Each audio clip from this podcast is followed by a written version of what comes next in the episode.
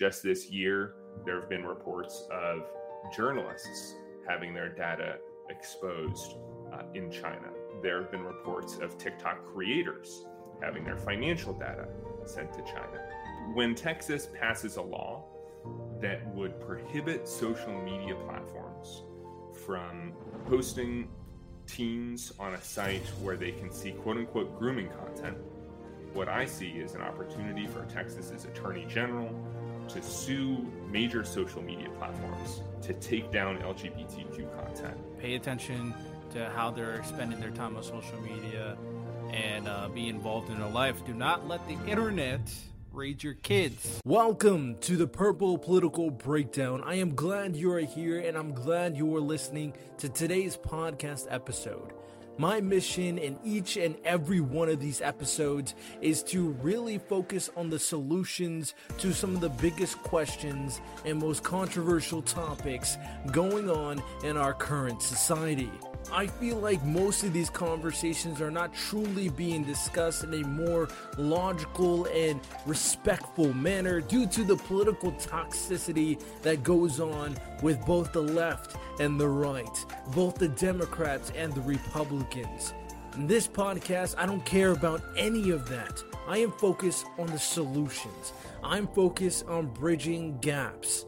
If you want to join me on this journey, if you want to discuss some of the most important topics, if you are tired of the political toxicity and negativity from both sides, please support this channel, share the podcast, and go to my website, www.purplepoliticalbreakdown.com. I appreciate the support. I'll continue to make content and hopefully we can start bridging these gaps and focusing on real issues going on in our world. Welcome back to the Purple Political Breakdown. I'm your host, Radell Lewis, and today we're doing episode number 25 as we're going to talk about should we have national legislation in reference to social media use for teens, for kids, for toddlers, etc., etc. I'm going to have that conversation today with my guest. His name is Chris, and we're going to really dive into the nitty gritty on the harms of social media and whether this is even something we should do as a federal government. Before we dive into the topic of choice, of course, I'm going to start off by listening a review that has been dropped on my podcast. If you want to be shouted out for a future episode, leave a review so I can say your thoughts on a future podcast episode. Today, I'm talking from, or I'm reading a review off of from the Fallible Man. He said, It was refreshing to find a fairly neutral and open political conversation, actual conversation, real discussion.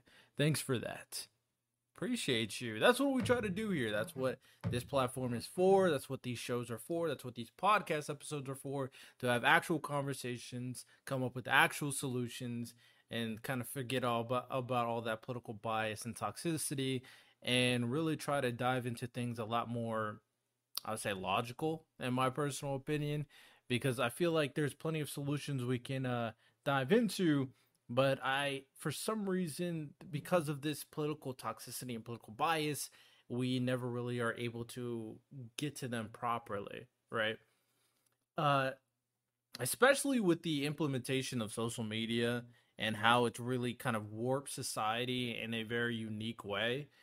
And because how people interact with, well, one, the person to person connection kind of changes how people interact with other people.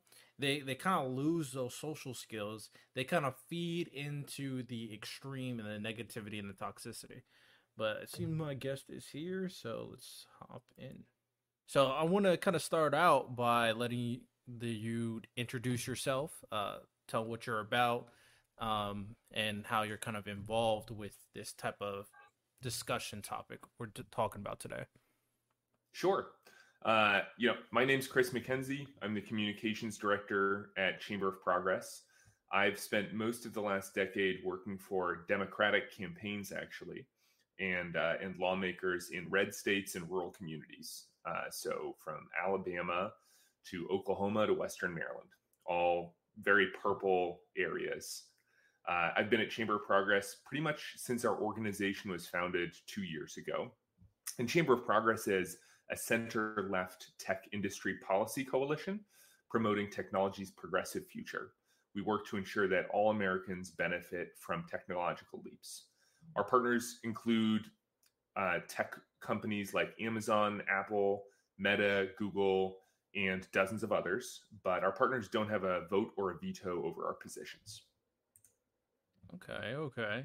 Um, very interesting how you how you're kind of diving into the technological aspect and try to show the the importance it will have moving forward in terms of society as a whole. Um, is that I'm curious because you did say center left when, when you're referencing it because um, I never really thought about you know the the political spectrum for the advancement of technology. So is there like is this more is there like an opposite side where it's there is the same kind of process but they do it for more center right or right leaning political agendas or is this mostly a thing you see for like the center left or the left I'm sure. I, mean, first of all, I would say this is a sign that I've probably worked in DC too long that I sometimes see policy from a partisan angle, and I can always see the left leaning perspective here. Um, but I would say uh, industry friendly groups are actually traditionally the arena of the political right. You have groups like Chamber of Commerce that have, for more than 100 years, kind of represented the interests of conservative business, right? So we're a new industry coalition, and we're looking at how can we advocate for indus- pro-industry policies that are also that also align with progressive values, right? Such as uh, equality. Okay, okay. Um, I definitely get what you mean when it comes to like usually when I when you reference conservatives or corporations you may think you know on the right in terms of like industry but it does seem like nowadays they're definitely leaning more on the left and uh for more corporations especially with like a lot of things that i look over for like um something with the esg something with george soros or something CEI scores um so it's very interesting to see like corporations more and more popping up that's more left leaning because the the tide is really shift. Where back in the day, the right was like, oh, big business, big business, but a lot of them are like, now we hate all big business, and now all of them are left leaning. So, do you think that the tide will eventually shift back toward the right, or do you think it will just continuously moving more and more to the left? Sure, I, I disagree with the premise. I actually think that most of big business probably still leans conservative, right? It's still very anti-regulatory. They don't want to be regulated by the government. Sure, yeah. Uh, and Democrats are generally more pro-regulation than Republicans are. In some areas, like ESG, there's some alignment between corporate interests and democratic interests. And I think what's gotten Republicans angry about this is that again the the arena, the private sector has traditionally been an area of support for Republicans. So seeing the Chamber of Commerce endorse endorse the first few Democrats during one of the last congressional election cycles made a lot of people really mad, right? But I think we've seen kind of a breakdown in that again that uh, single party support from industry for Republicans, and now there's actually a little bit of a split right? Again, on, on some issues like ESG, there's some more alignment with democratic uh, organizations and politicians than with Republicans. But uh, I, do, I don't think it's one way or the other right now. Okay, fair enough, fair enough. So before we dive into the topic at hand and really dive into social media, um, I always kind of go over some, you know, interesting news that is going on, especially relating to the topic at hand. And one thing that has uh, been going on is reference to TikTok, for example. You know, there's been a lot of criticism from TikTok from a lot of like mostly, you know, Republicans and people on the right. Matter of fact, Montana wants to ban TikTok altogether, and TikTok, in response, doesn't like that. So they're trying to sue Montana, of course. So, um, I'm curious on your thoughts because this, you know, you're like you said, more center left. Uh, what do you think about Montana, or what do you think about any states trying to ban a social media platform, even though technically it originated from a country that's not the United States? Sure. Well, I, I think to answer your question really succinctly, I don't think it is the uh, the it is within the authority of a state to ban TikTok. Uh, but the federal government, on the other hand, does have that authority. So to zoom out on your question a little bit, uh, you know, the the idea of a TikTok ban, I think, is one of the sexiest issues in tech policy today. Right? It's really caught the attention of a lot of the news, and we have a really unsexy position on that, which is that it's all in the nuance. Right? Um, I think that it that TikTok poses a, a very credible national security risk, and our organization has taken the stance that Biden should conduct a thorough review through CFIUS, the Committee on Foreign Investment in the United States. Uh, and if that in, in assessment reveals serious national security risks, they should force TikTok's parent company, ByteDance, to divest from TikTok, right? Of course, you can only force that divestment if you follow it up with a credible threat to actually ban TikTok if they right. don't divest. So that was a, that, that was I feel like that was a very complex answer to your question. So let me know if, if there's a part of that that I can kind of reach in and clarify. Well, I mean, one thing that you I feel like people should understand because you mentioned if it possesses a national security risk. That's like that's a big part on you know people wanting or not wanting to ban TikTok at the end of the day. What yeah. national security risk do you really think TikTok can have for the United States?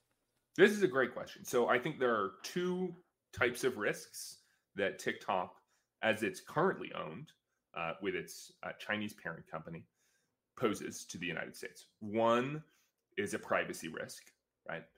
It is not just that they have our personal data, These all sorts of apps have our data, but it's that the Chinese Communist Party has access to that data through ByteDance, uh, which, although it says it's storing data in the United States, there is a long and storied history there of that data actually making its way to China at the end of the day. The second risk that TikTok poses to us is one of content moderation, right? The TikTok app answers to its Chinese parent company, and its Chinese parent company answers to the Chinese Communist Party. And so at the end of the day, who's making those content moderation decisions about what posts get taken down, what posts get promoted? There, again, is a history there of TikTok taking down content related to, say, Uyghur Muslims eh, uh, from China who have faced a long history of discrimination in that country. So those are those are two big concerns, and TikTok has repeatedly claimed that those are not concerns. But again, we've seen over the course of the last four or five years this resurface again and again and again. Just this year, there have been reports of journalists having their data exposed uh, in China. There have been reports of TikTok creators having their financial data sent to China. Uh, so we hear this story resurface maybe every couple of weeks, and to me, uh, I would I would describe this uh, similar to let's say you're you're hiking and you get a sprained ankle, right? You you have all the symptoms of having a sprained ankle. You know, it's swollen, you can't walk on it, etc. And you know you need physical therapy for it. But in order to get physical therapy, you're going to have to go to a doctor and get that official diagnosis and get referred, right? We have all the symptoms of TikTok presenting serious privacy and content moderation risks. But we need to go through the CFIUS process and take an official look at that, really get a diagnosis before Biden can take executive action in a legal constitutional way. Right? Because at the end of the day, there are some First Amendment concerns if you're banning an app from the United States. The First yeah. Amendment doesn't just apply to the speech that we say, it also applies to the speech that we hear, that the speech that we can read, right? So if you are going to, uh, you know, abridge that right in any way, there needs to be uh, a credible, you know, look at the national security threat that this app poses. Yeah, I definitely uh, understand a lot of the things you're saying. I I feel like people I do. I think most citizens recognize. Okay, yeah, we don't want another country to have this type of information. If it's the United States government, I'll be upset, but it's my own country. But then there's, you know, we know that there are a lot of people who really just don't like the United States, even though they live here. So they're really not going to buy that excuse until something goes on, right? right? So it's just one of those unfortunate things, and that's why we need, uh, like you said, we need to kind of dive into it more and more until we're actually like officially sure. Yeah, this is definitely a problem. Let's take action, of course. And I think well, this is actually going to go hand in hand with the conversation we're about to talk about in reference to the First Amendment, in reference to um, the risk it may pose for not only teenagers but everybody involved. Uh, were you about to say something before we uh, move on to the topic? Yeah, I, I could talk about TikTok all day, but one of the points that I want to make here is that the need to look into whether this presents a very real and credible national security threat is one of the reasons that Montana's ban probably won't stand up in court, right? It is within the jurisdiction of the federal government to conduct that assessment about the threat that TikTok poses to national security. Montana hasn't done that. Montana's not doing that, right? So, um, you know, I, I, we're we're watching the challenge closely, and I, I wouldn't be surprised to see that law struck down. Yeah, me neither, to be honest. But um, all right. With that said, like I said earlier in uh in the introduction, we're to be talking about social media and uh its usage in reference to more specifically teenagers and younger. So let's start it off with having you, Chris, kind of indicate what your position is and what uh what you're talking about. Sure. I mean, I'll start with uh, an overview of what we see happening in the social media regulatory landscape. Right now, I would say there's a major battle going on in state legislatures across the country about teen access to social media. From a 20,000 foot view, our stance is pretty simple. We oppose legislation that would endanger the privacy of online users and isolate teens from needed online support. We want to make sure that young adults can connect with peers online who identify like they do and that teens have access to helpful information and resources on the internet. All right, and when you say teens, I think this is always like important to dictate because sometimes people put teens there and like, okay, are you talking about like a 13 year old or are you talking about like an 18 year old? So are you referring to like everybody below 20 or like everybody below 18? Like, or do you, yeah, basically kind of. No, this is this is a this is a really good question here. Stop right there. Yes, this is a little mini ad. Don't skip. Don't skip. All I want to tell you right now is that at the end of the day, when it comes down to all the discussions I want to have, I want to be able to communicate with you, the audience. I want to be able to relay a message and receive a message from everyone and try to come up with these great solutions that I keep on talking about.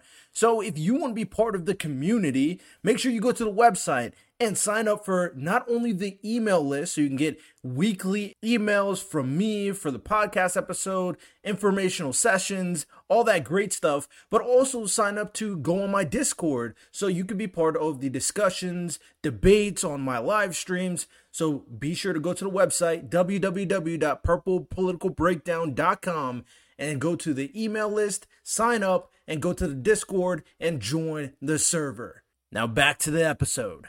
Because a lot of the social media laws that we're seeing propagate in the state legislatures and in some cases pass don't distinguish between a 17 year old and a 10 year old, right?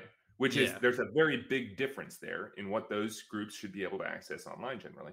Um, but when I say teens, I would say I, I mean 13 uh, year olds to 17 year olds. So minors, legally minors um, uh, that we're referring to. That's most of who, who these laws would apply to.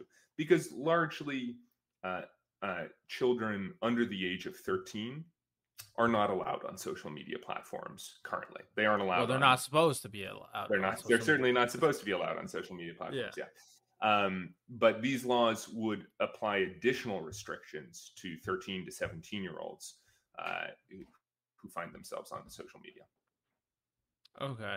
So, um, well, I like to do this exercise because I think this kind of puts things in perspective. I always do this for every person that comes involved, especially when there's a topic of discussion that's being discussed. Yeah. So, can you elicit before you start listening the laws you're referring to? Can you elicit the pros and cons of social media usage for teenagers?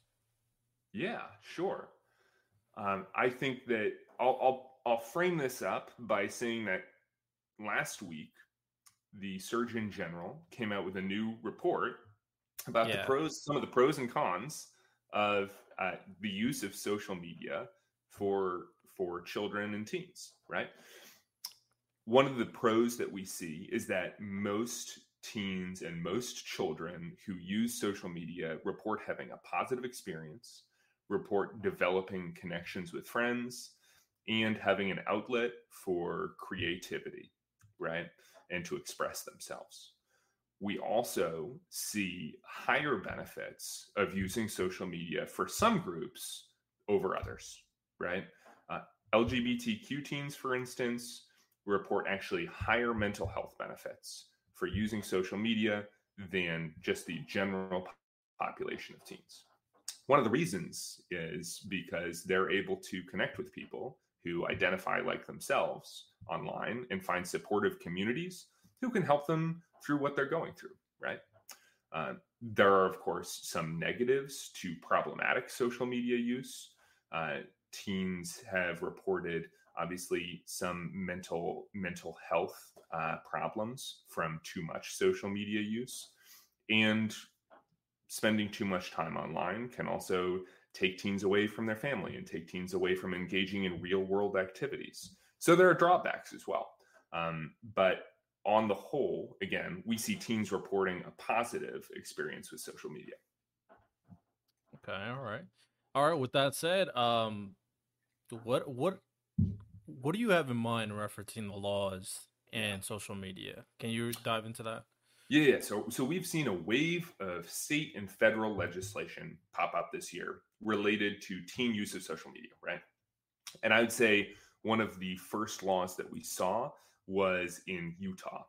Um, Utah proposed a parental control law that would require parents to sign off on their children creating a social media account in their state. And it would also require social media platforms to verify the age of any user using their site, right? That presents two major problems, right? One is a privacy issue. Uh, and this is an issue that we see again and again with any law that requires social media platforms or online platforms to apply different standards to young users than to old users. These laws require age verification and to verify the age of a user in order to protect a company from liability. Right. They need to collect personal identifying information, right? Uh, so you you, you got to show your ID to get in, right? Yeah. That's one thing if you're walking into a convenience store and buying, let's say, an adult magazine or a lottery ticket, right? because those convenience stores, for the most part, the clerk will check it out, give it back to you, and that's it. Your information's gone. If you are entering your personal identifying information at the doorstep of every website you go to, that creates a lot of privacy risks for you. You're exposing your personal information online in a lot of different places, right? And so that's going to expose you to a lot of cyber risks. Um, and that's not just for children the adults are posed are, are exposed to the same risk because if you're logging into social media you know the social media site's not going to know if you're a 14 year old or a 41 year old so if i'm you know logging into social media they're going to need an id from me just as much as they're going to need an id from a teen user. So everybody sees those privacy risks when online platforms are required to re- offer separate services and verify the age of young users right? So that's problem number one.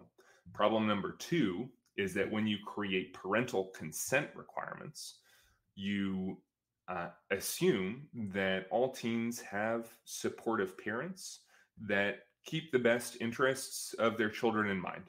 Let's just take the state of Utah, which was, again, the first state to sort of pass this parental control legislation. In Utah, there's something like more than 10,000 cases of confirmed child abuse every year, right?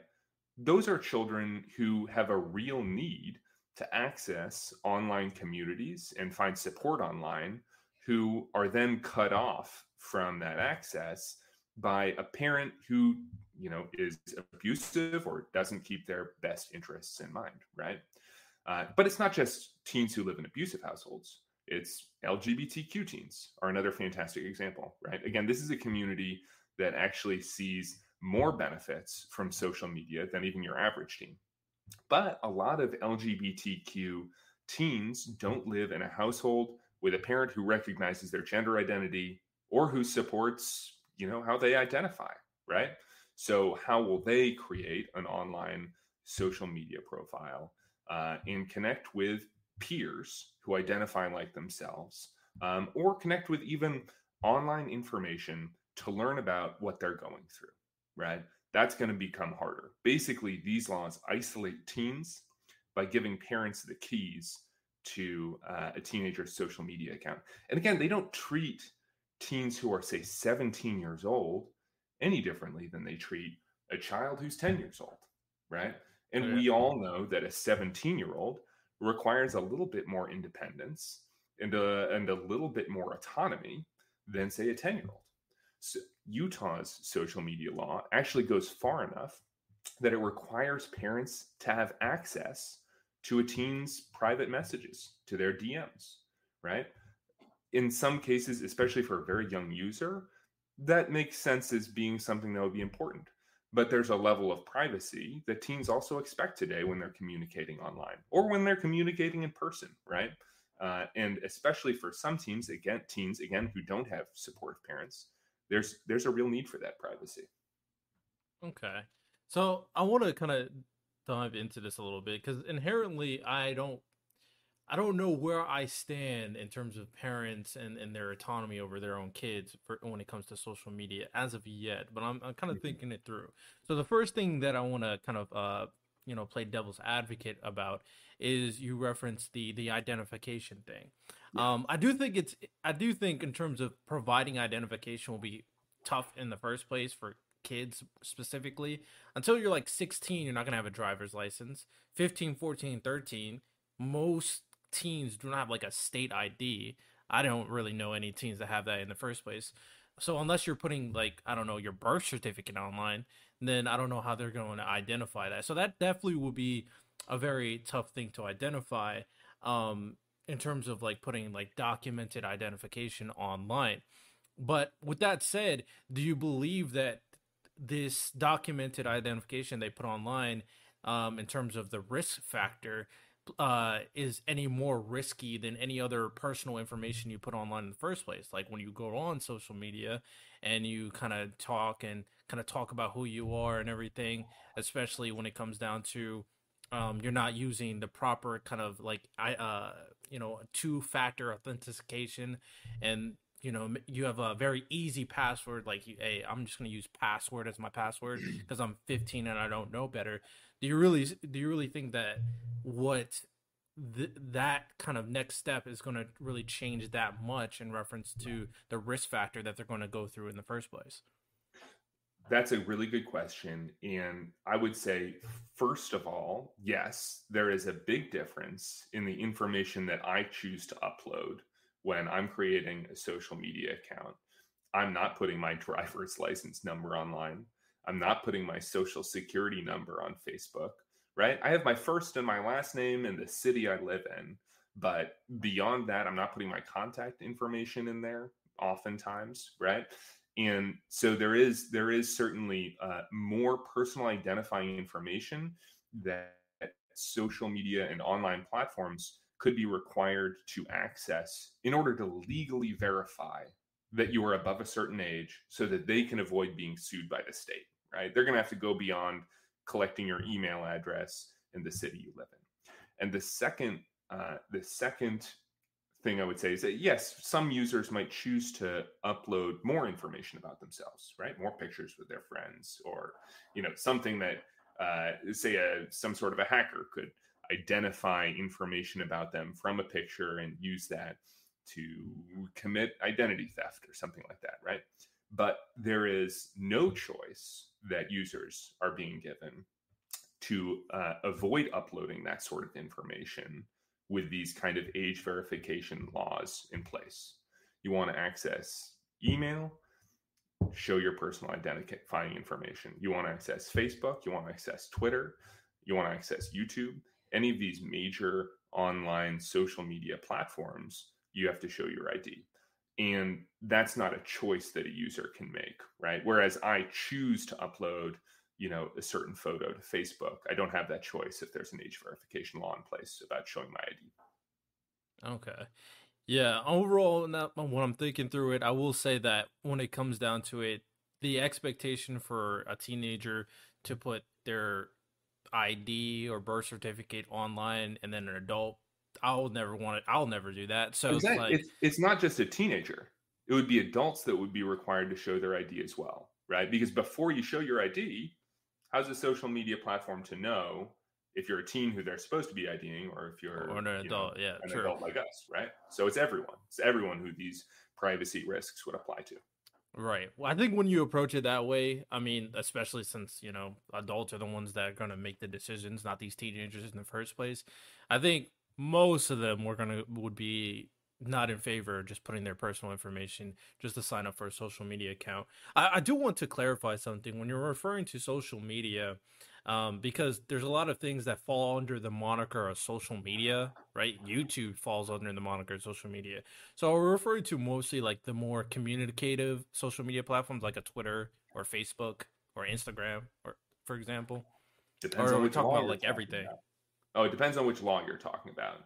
Okay. Oftentimes, these laws uh, have a requirement of a certain amount of monthly active users for any platform that they apply to. In some cases, they explicitly exclude email. Uh, in you know, each each law has its own set of requirements about what platforms it applies to, right?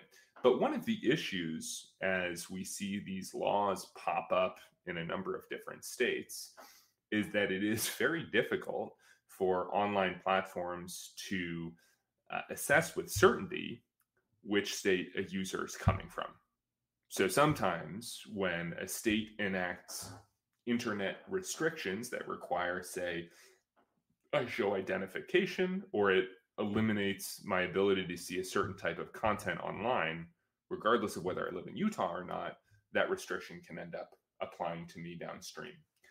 You know, that's one of the issues that we see with, you know, when you log on to a website, you always get this pop up that asks you uh, whether you want to accept cookies or deny cookies. Yeah. Right. Yeah. Some of those restrictions were first actually enacted in the European Union. Um, but because of the way that the internet works without borders, uh, we end up seeing those restrictions pass in one state and then uh, and end up they end up applying to the entire country as a whole right because rather than trying to discern which state i'm coming from the uh, these internet platforms will just apply them to any us user Okay, understood, understood. Uh, the second part that you mentioned, I think it was referencing parents' access to the social media accounts of the teenagers themselves. and how it isolates teens from from accessing you know content and connections that can be important to them yeah right. So my thing about that is a little bit different, I would say, because when it comes down to it, I mean, obviously, when it when you're referencing, you know, abusive households, uh, the social media platform, basically anything that is not dealing with the home is a, as escape from what you're going through in, in reality. But when you're thinking about the the job of the parents, the responsibility of the parents, one big thing that I am always an advocate for, um, especially when it comes to social media, because I personally believe that like my generation and like generations around me relatively the ones that kind of grew up where social media really wasn't a thing and then we're growing up and now social media really is a thing we kind of understand the nuances of non-social media versus social media. So my big thing that i always try to tell people is now you're the parent you understand how harmful social media can be. So you need to start parenting moderate that hey my four year old probably shouldn't be on the tablet all the time. Hey my 12 year old probably should actually interact with people not interact with the internet all the time. So my thing is terms of parental responsibility is that they should be very much involved with what their kids are doing, what their teenagers are doing. Um, yeah. kind of similar to like uh knowing having the location automatically inputted on your phone, knowing where your kid is at all times, just in case something crazy happens, right? So, in reference to that, in terms of individual parent responsibility, how do you kind of argue or kind of explain the other side to a parent who says, I want to be involved with what my kid is doing. I want to make sure they're not doing anything crazy. They don't know better anyway. They're a child. They should absolutely. I I I'm in full support of parents who want to monitor how much their kids are using devices and using social media services. Uh, and there are a lot of safety controls that today's larger platforms like Facebook actually do offer to parents whose children are on social media so they can be notified when their child goes over a certain time limit or when their child is interacting with say risky people online right? So those some of those controls do exist on these larger social media platforms already right? But eliminating the option for privacy especially for older teens gets into an area where you really are isolating some kids from uh, again peers and information and resources that it's helpful for them to interact with. And while i agree that it could be somewhat helpful for you know let's say 70% of parents to have access to even greater control over their kids social media there's 30% of households where this could be actively harmful right? And that's kind of what we're speaking out about. Isn't just you know the the the average everyday parent who says, "Well, I want to monitor my kids' social media use." That makes sense. Uh, and I listen. I'm not a parent, but I do recognize that that's got to be really difficult in today's day and age. I'm sure it has to be.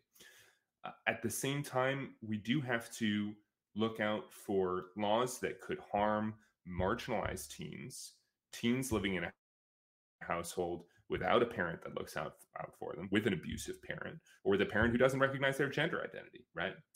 Some of these laws, so Utah's law, again, was one of the first laws to pass um, that provided these parental controls to households. Texas has followed that up with their own law that also provides a form of parental control, right?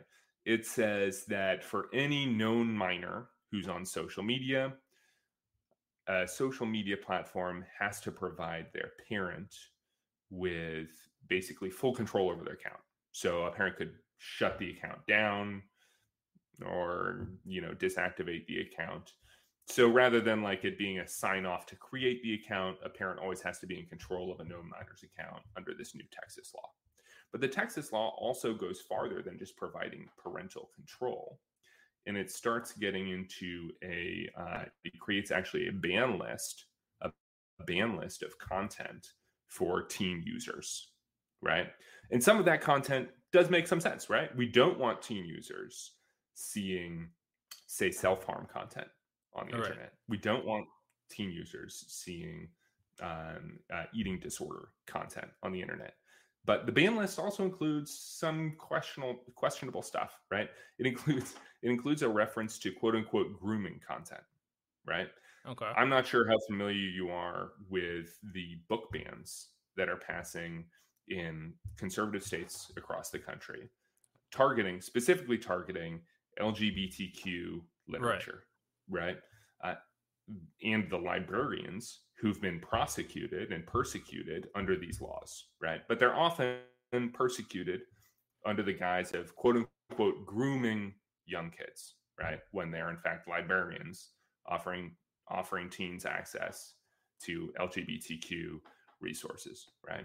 Okay. So I I see these I see some of these new social media laws, parental control laws, as almost an extension of uh, some of these book bans in conservative states because they serve the same purpose. They provide conservative parents, especially, more control as our country, you know, works to recognize uh, LGBTQ people uh, with more equal rights, right? Uh, it provides them with tools in what they view as a culture war. Uh, and what I view at times as a war often on LGBTQ people, right? So when Texas passes a law that would prohibit social media platforms from hosting teens on a site where they can see quote unquote grooming content, what I see is an opportunity for Texas's attorney general to sue major social media platforms to take down LGBTQ content that teens might be able to see. And there's no reason to believe that won't happen when we already see conservative lawmakers suing to take books out of libraries that provide resources to these kids. Okay. Right. So I see it as all kind of part of the same movement in some sense. Yeah, I definitely understand what you're saying. And before I want to tackle those two prongs, I have a question. So my question is how if you know, obviously, how is like a state like Texas going to enforce these bans on specific content on social media? Yeah. In specific states. How do they enforce that? In specific states. Uh, I'm not sure. What do you mean in specific states? Because obviously this te- this ban in reference to Texas is specifically Texas. You like I but the internet's not specifically Texas. Exactly. So yes. the moment I cross border lines, I'm like, okay, does my does my social media just change automatically to now give me the access to the content? I'm curious, like, how do they even enforce this specific ban?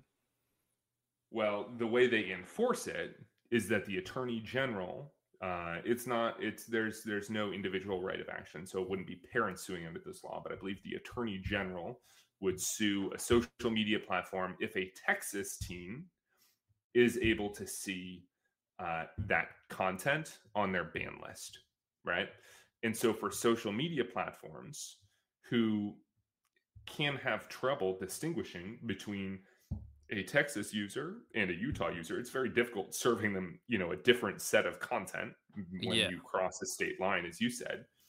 The thing that they would probably be forced to do to avoid liability entirely is to take down any content that could make them liable.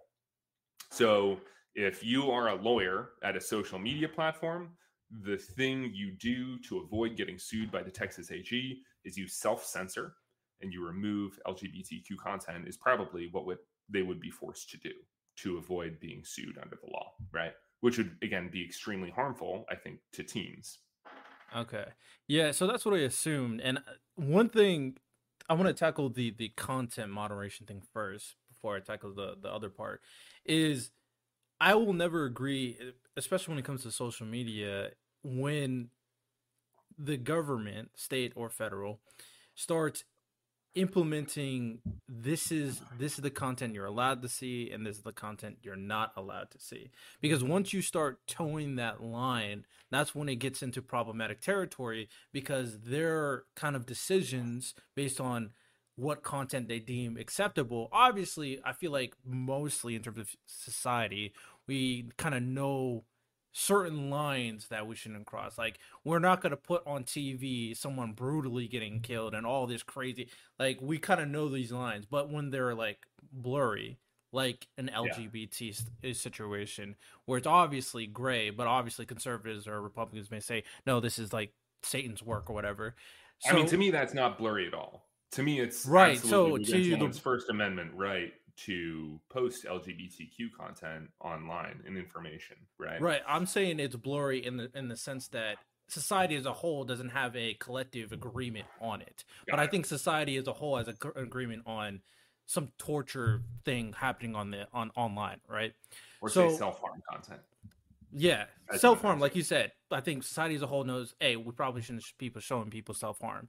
So, um, so this is an interesting point, and if I can, if I can jump in here, I think right. a lot of people, when they think about content moderation, they really think that these decisions are black and white, and that a lot of the content that social media sites encounter is this black and white, like, well, it's someone murdering someone else, we've got to take it down, right? Um, I, there's a lot more gray area than I think your average user necessarily recognizes.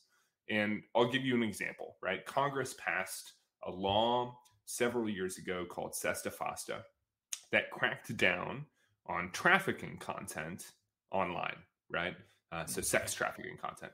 That right. seems seems like it could be helpful, right? Because you don't want people being trafficked against their wills uh, on on the internet. Unfortunately, what that did was that it forced uh, platforms, internet platforms, to over censor for sex trafficking content. And it took some people who were in the profession practicing sex trafficking um, of their own volition on the internet safely, and it forced them out into the streets, right? Because they were no lo- longer able to access internet platforms. So it had repercussions far beyond what Congress envisioned. And again, effectively, what, what you do when you create a ban list, when you ban a specific type of content online, internet platforms will almost always over censor to avoid getting sued, right? They're going to take more content down than they necessarily have to because they don't want to face the lawsuit at the end of the day. Okay. Um, what do you mean by like safe sex trafficking? I did not understand what you meant by it when you said that, and then they were put on the streets. What did you mean by that? Sorry, I sorry, I, I said sex trafficking. I did not mean sex tra- safe sex trafficking. I meant sex workers. Sex work. Okay, that's what I assumed. Like sex workers. Just, I just had to clarify that point. Yeah. So okay. So yeah, I understand. So the basically you indicate sex trafficking obviously bad. They over uh, penalized, and then sex workers who did it safely yes. were also penalized because exactly. of it. So, yes. um, yeah, I understand that. I could definitely could think that uh, that's an issue, and I think, um, but I will say that's something that would be ha- that probably would have to be worked out afterwards, where these sex workers would have to make their point distinction in terms of uh, hey, what I'm doing is not the same as what what's going on here. Um, I'm just talking about the the pros and I'm like pros and cons for this. Pros, more of this discussing content off. Con, this happens, but then we have to work on that. Take the next step on trying to find a solution for the people who are affected by what happened um, um, next, right? Uh, so I definitely think that's one of the things because obviously these companies don't want to get sued, and that's something you know you'll never be able to control because these companies will first and foremost look after themselves. They they're going to see they're going to take care of their own self interest um, before anything else. At the end of the day, they're companies. Exactly. Yeah. Um, so in, in response in uh, reference to the content moderation point uh, that I was making, it's always going to be iffy because of the the moment you give them the power, the moment you kind of give them the inch they may take that mile where these states going like, okay, now I don't like this. I'm going to try to get this banned. You know, um, maybe something will backfire for Texas. Texas wants to be all conservative and go like, okay, all this LGBTQ stuff off. Then we have a very lib state like California goes like, okay, I want all this conservative content off the platform.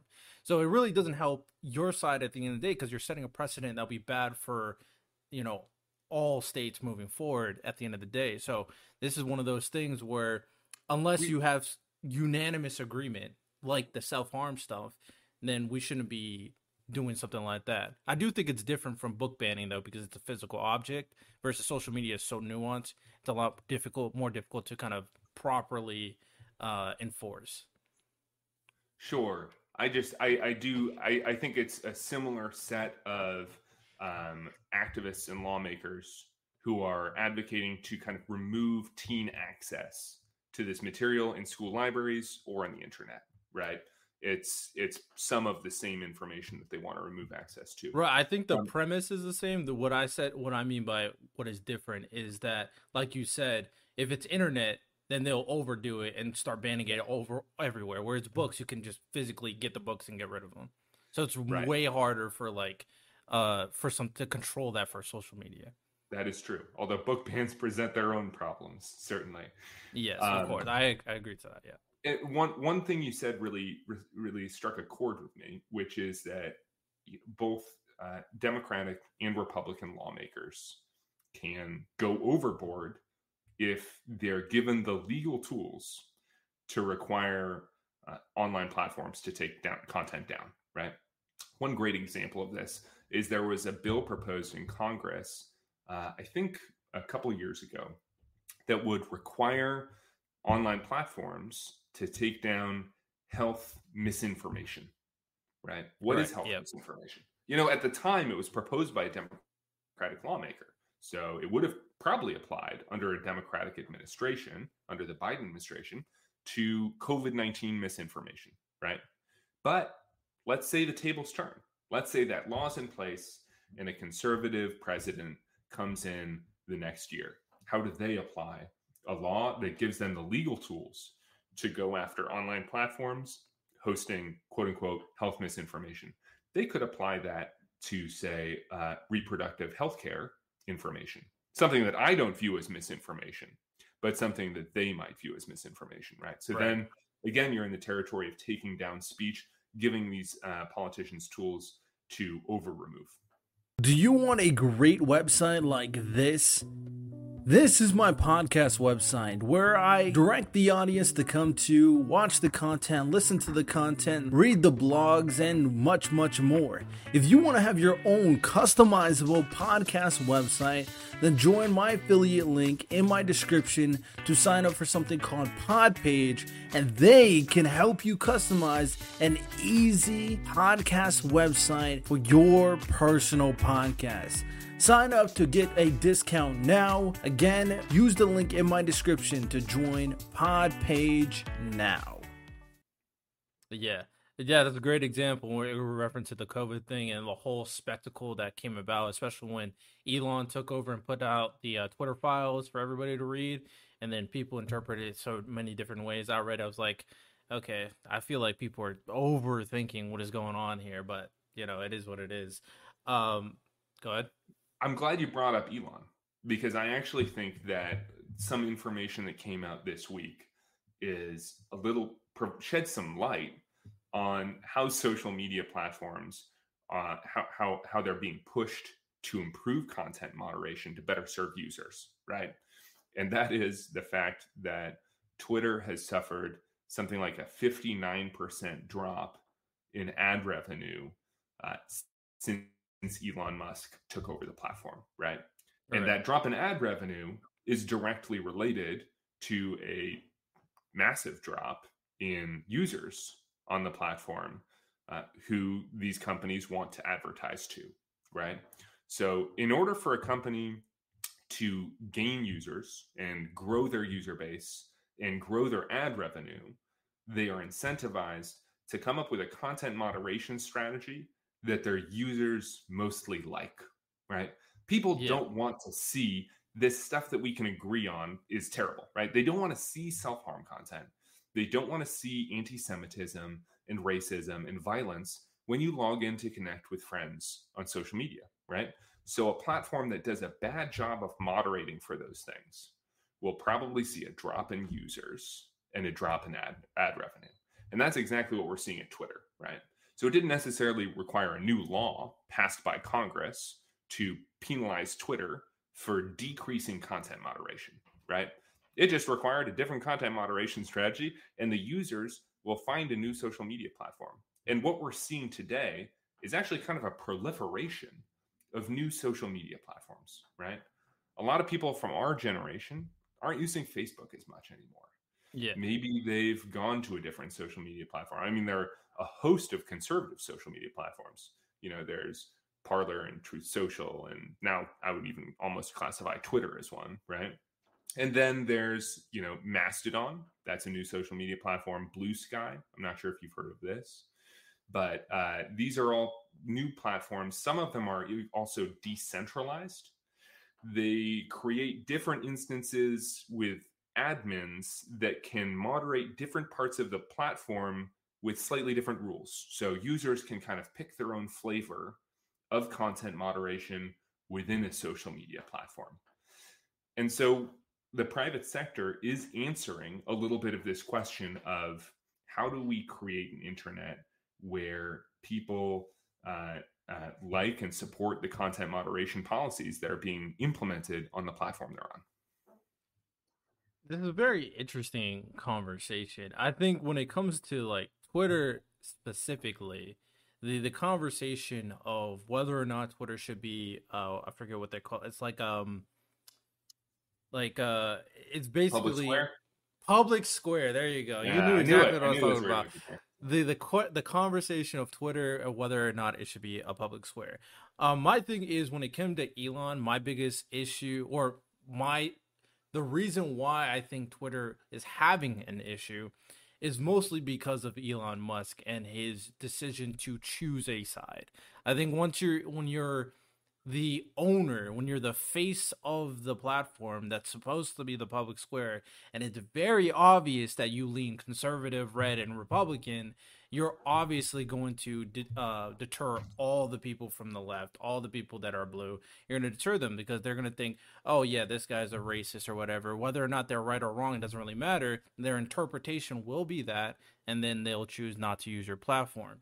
Um, even if people had issues with how Twitter used to be, they never kind of announce themselves as one way or the other. You may have your interpretation of, you know, whatnot, but it's way better to make it ambiguous on what the platform kind of represents instead of leaning aside. That's why that's what but that's what I think is the biggest fall of Twitter even though I don't like I I think Twitter has more issues that's related to people who use Twitter, but I think in terms of ad revenue, I think it's mostly cuz like Elon decides to go on this escapade even though it was not smart. And it's not even smart for his own company Tesla. Like he's not doing a good job in rep in terms of like appealing to the people that he wants to appeal to. Well, he's running a space company too, so he's got a lot on Yeah. his plate. Yeah. You're supposed to be ambiguous. That way you don't have to have these issues. But Elon Musk is always on Twitter having these political debates for no reason. I don't know why he's doing that. I, I don't think you have to be ambiguous, right? But you have to recognize the sacrifices that come with not being ambiguous. If you want to be a public square, you can on the internet, right? But people are going to leave if they don't like what they see in that public square and they're going to find somewhere else to spend their time online, right? So I think as we kind of continue, as the internet continues to proliferate, as we continue to see social media platforms proliferate, we're going to see more different content moderation strategies. And people will be able to uh, find a platform that suits their flavor of content moderation where they don't have to see the, say, you know, far right uh, anti LGBTQ content that they don't want to see. Uh, and, and I believe that's actually most users, right? So I, I think that if you want to attract users, you want to have a really big platform what you probably want to do is have a fair amount of content moderation to kind of tamp down the extremism. There's a there's a theory uh, that's you know passed around the internet that uh, social media platform can be similar to a bar in some ways, right? In that you know once once you let a few Nazis in the door, you become known as the Nazi bar. You know, you all you have to have is a couple Nazis that come there regularly to be known as the Nazi bar, right? Yeah, and, very true. and nobody wants to go to the Nazi bar is the thing, right? So you need um, kind of that uh, that that thoughtful, uh, powerful content moderation apparatus uh, to build and grow one of the larger user bases online. So what I will say in reference to that, I do think content moderation should be very thoughtful and it should be very um you know appropriate in terms of what they decide to, you know, take off or ban or whatever. Um my thing is I I agree with the sentiment that people want to see what they want to see. Obviously, that's why an They want to see their friends. They want to connect with people. yeah, people they want to see uh, people that like them. Yeah. But I think the biggest value of social media was the aspect of meeting people that were not like you. I think as we keep on going in this direction where then this could be hand in hand why America seems to be becoming more divis- uh, defi- divisive divisive um as a country is because it's now easier and easier to go more and more into your niche ideology. And my thing is is basically doing the exact same thing that you know it was before the internet where you are uh only know the people around you only know your community. Now it's easier to find people that are exactly like you in the ideology that you kind of uh, emanate. But my thing is is that the value of social media at the end of the day shouldn't be okay i want to find all the people that is only cares about what i think it should be Yeah. exp- it should be um opening your perspective opening up your experience and bringing in all of that to have a more wide encompassing uh, point of view and thought process. I think the biggest reason why we have a lot of issues in terms of like conflict, not like violent conflict compared to other places, but in terms of social conflict, is because people are so into their own way of thinking that they're not even willing to even entertain the other side. So I agree that that's what people want, but I don't think that's what people should have or that's what people need in terms of like how people interact. That's my personal opinion. Yeah, no, I mean, I, I definitely, I agree with you that it's helpful to not have, you know, uh, everybody off in their own bubble, right? But I also think that to engage civilly on the internet, there actually needs to be a lot of content moderation because sometimes, as we see on Twitter, people resort to just personal attacks, bigotry, and hate speech when they get in a disagreement on Twitter. And you can't have a productive dialogue when that's the content that proliferates. People are very nasty on Twitter. I definitely agree to that. Uh, it's kind of weird how companies are going such drastic directions. Because, for example, got Twitch. It was one way, obviously leaned a very specific way, and people were upset. So what happened? They made tw- Kick and they made Rumble. What happened when they made Rumble? Rumble was like, okay, I want to be so different from Twitch. What happened when you were so different?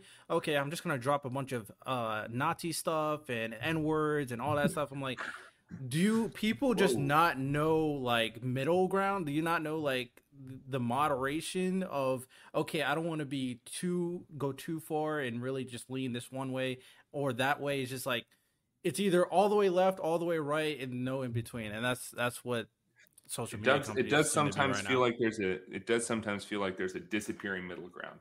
I hear you. Yep, and yeah, I definitely think so. Um, another aspect that you kind of mentioned um, was in reference to uh, parents and having access to their kids' social media and whether or not they would shut it down. Why is that necessarily a bad thing? I don't. For me, I don't really see like, I don't see the difference between them just taking away their kid's phone or turning off the internet. I don't really see the difference between that and what they did before. Yeah. Okay. Um, I think that there is a level of privacy that comes with, say, a young adult, say a 17 year old, creating a social media account, uh, especially a marginalized teen, and what they're able to say to their peers online and who they're able to connect with and what their profile looks like, right? There's a difference between a parent necessarily, say, monitoring how much time a teen is spending on their phone and taking the phone away, and the teen monitoring what does the profile that they just created look like? What are the pronouns that they're using look like? What are the messages that they're sending to their friends look like? Are they accessing LGBTQ resources online? Right. Again, we see harms, uh, you know, in the future for marginalized teens and teens from LGBTQ communities, teens without supportive parents, if you provide these parents with more controls uh, to access their teens' social media accounts. So, while it might be, well, these tools could be helpful for some for some parents and their children, uh, they could definitely uh, be harmful to to other teens.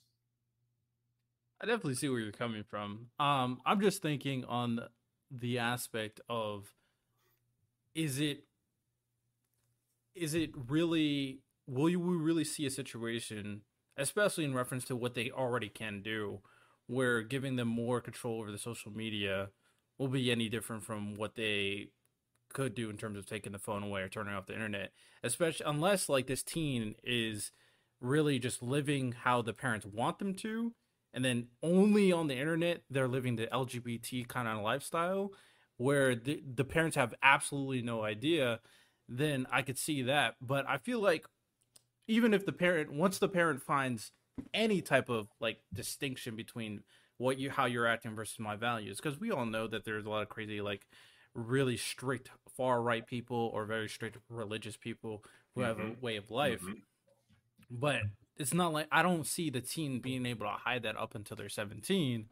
Um, eventually, this parent's gonna find out, and they're gonna choose. They're gonna act appropriately. So I don't really see. I I mean, I guess.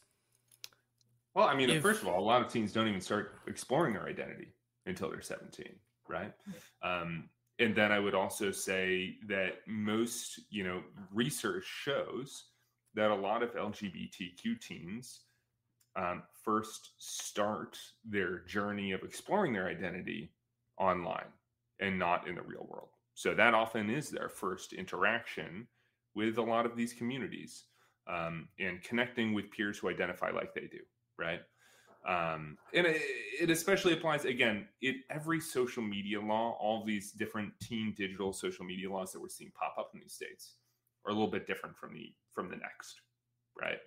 Right. Uh, some some are more severe. Utah's again, for instance, in Utah's, uh, it requires social media platforms to allow parents to read DMs between their children and their peers. So that again could could really create problems for some of those marginalized teens. I, you know, at the end of the day, I am not an LGBTQ person. I didn't have this journey myself. I only know, you know, what I've what I've read in the research about how social media can provide uh, kind of a support network uh, for what these teens are going through. Right. I definitely understand. Uh, the only reason why I'm offering this devil advocate is because yeah. I'm thinking like the realistic nature of how this would go about. And like, if the parents really wanted to read the DMs, they're going to read the DMs. The team's not going to stop them from reading the DMs. They're just going to take the phone away and read the DMs. Like the team is not going to say no. It's not like it's like I don't think a lot of parents actually are want to. I don't think none of them want to in the first place. I asked them like, does this really change how they're going to act in terms of a parent in the first place? Because if a parent wants to, they're going to. If a parent doesn't care, they're not going to care anyway. I, you know, I don't think a lot of uh, a lot of parents are are necessarily uh, up to speed with the social media platforms that their you know teens especially late teens are using to connect with people on the internet right? And that dynamic absolutely changes if you're required to get parental consent when you log into a new social media platform right? Uh, now you're not you're not just monitoring say facebook you're monitoring their Bluesky access you're monitoring their snapchat access you're monitoring their twitch right? How many parents probably uh, consider the time their teen spends on on Twitch on a platform like Twitch, right? I think parents probably today think about your main three social media platforms in terms of what they should be uh, keeping their eye on on their teen's phone. And so I think there is a level of privacy that exists today just because teens live in a different world from their parents. I know when I was 17, my parents, you know, didn't know how I connected with my friends on IM or what programs I used to download music. If I if I told my parents about LimeWire, I don't think they had any idea. You know? yeah, that's very true. Very true. Um, I hundred percent. And this is the last thing, and then you can respond if you want, and then we can move on to the next uh next thing. I hundred percent agree that the generational difference, they the parents will never truly understand what is going on. And I don't even know, I can't even say what percentage of parents will be like cool with it or anything like that. My only thing in reference to the parents and the and the kids stuff is that as of right now, like you said, the parent's not going to know. And with how social media is, I think current social media moving forward is having more and more of an influence and more and more of an impact on how these kids grow up, how these teenagers grow up, and how they are as people. The the impact of social media is wide encompassing more so than it's kind of like and and I've kind of done my own kind of research about it. It's kind of like how public education was back then and how it influences the the children growing up more so than the parents. That's how I kind of believe social media is now and how much kids are actually using it and how social media and its platforms are now, especially since you can kind of pick your lane. It's not a it's not a public square anymore. I'll, like Twitter is kind of losing the public square notoriety. Now you could just pick a specific place to go and then just get delved into that very very deeply. So that's why I think parents should have more of a uh, role and how their kid grows up because I think they, their parents. Now, I will say there will be those parents that don't understand. There will be those bigoted parents that will maybe super conservative and they have a gay child and they don't want them to be gay. Um, but on the flip side, you can have a situation, and we've seen it on social media, or you can have a person who's super LGBTQ and the kid just wants to be straight and they don't want them to be like that. We've seen that on social media too. These are exceptions, but they do happen. So I'm just talking when I'm talking about these situations, I don't think parents should have like a I don't think they should be like authoritarian over their kids' social media. But if we can get them more involved in different ways, especially help them like understand what is going on with my kids and what they're consuming, I think that will be very important. More so, at the very least, more so than the state governments deciding what co- content moderation is going on. Yeah, you know, I, you bring up a lot of good points. At the end of the day, there does need to be a serious conversation between parents and their kids about responsible responsible social media use. And it's a good thing that we see a lot of these social media platforms again offering increased tools as they face this regulatory pressure to parents in order to monitor their children's social media use. But when it comes to these bills, it is it is it is an assessment of do the benefits outweigh the harms. Sure. In yep. our assessment, we believe that the privacy harms, requiring everybody to show their ID at the door of these social media yeah. websites, that the harms to marginalized teens and teens who don't have supportive parents outweigh the benefits of these laws. So definitely understand, definitely understand. Are there any um other like laws that we haven't discussed in referencing social media? Oh, I, th- I thought you were going to just say tech laws, and I was like, I that would work. That would require a whole nother podcast. uh, I agree. I uh, agree. Uh, uh, social media laws. I mean, there's you know a bill proposed at the federal level that would implement uh, a similar parental control measure uh, across the country. That is probably not going anywhere in this Congress. The most action we're seeing, the most bills we're seeing pass is all at the state level. It's happening in states. And largely, these parental control laws are passing in Republican states rather than Democratic states. Right. Yeah. Um, the other area of social media and content moderation that is s- still up for debate right now, that is still being considered, are related to uh, laws that prohibit social media platforms from moderating content and specifically political content, right? So, yeah. a couple of years ago, Florida and Texas passed laws that would prohibit social media platforms from taking down political viewpoints, right? Right. And the laws say this in different ways, right? Like Florida's law prohibits any social media platform from taking down any political candidate. You can't, if they're running for office, you can't take them off your platform. Texas's law prohibits you from taking down content posts that are political viewpoints. Of course, at the end of the day, what is a political viewpoint? Right. Right. Got. Very hard. To, very hard to define. Is Nazism a political viewpoint? Because again, we should be taking that stuff down. Viewers don't want to see that. Users don't want to see that. It's not helpful to our political discourse, right?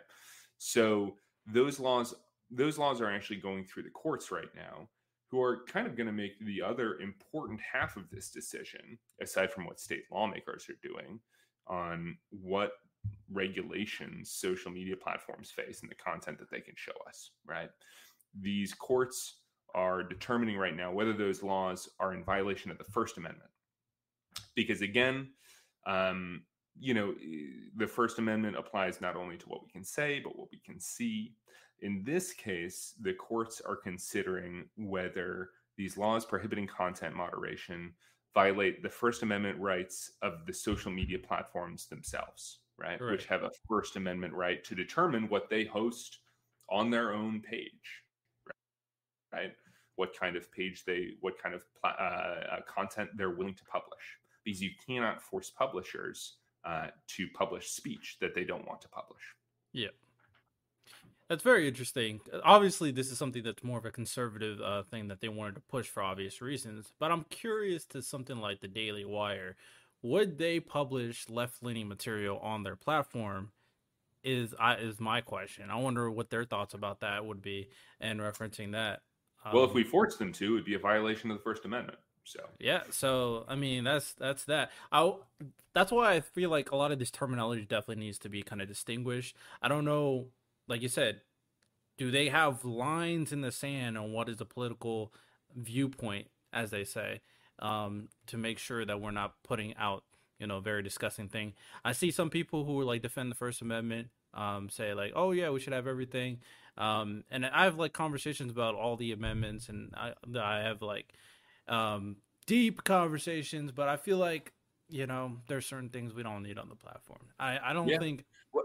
You know, everything. as they debated this Texas law, so as they debated this Texas law, there were amendments that were brought up to the bill that would have carved out, say, anti-Semitism. I think that was specifically one of the amendments from the legislation allowing platforms to. Are you enjoying today's podcast episode? I really hope you do.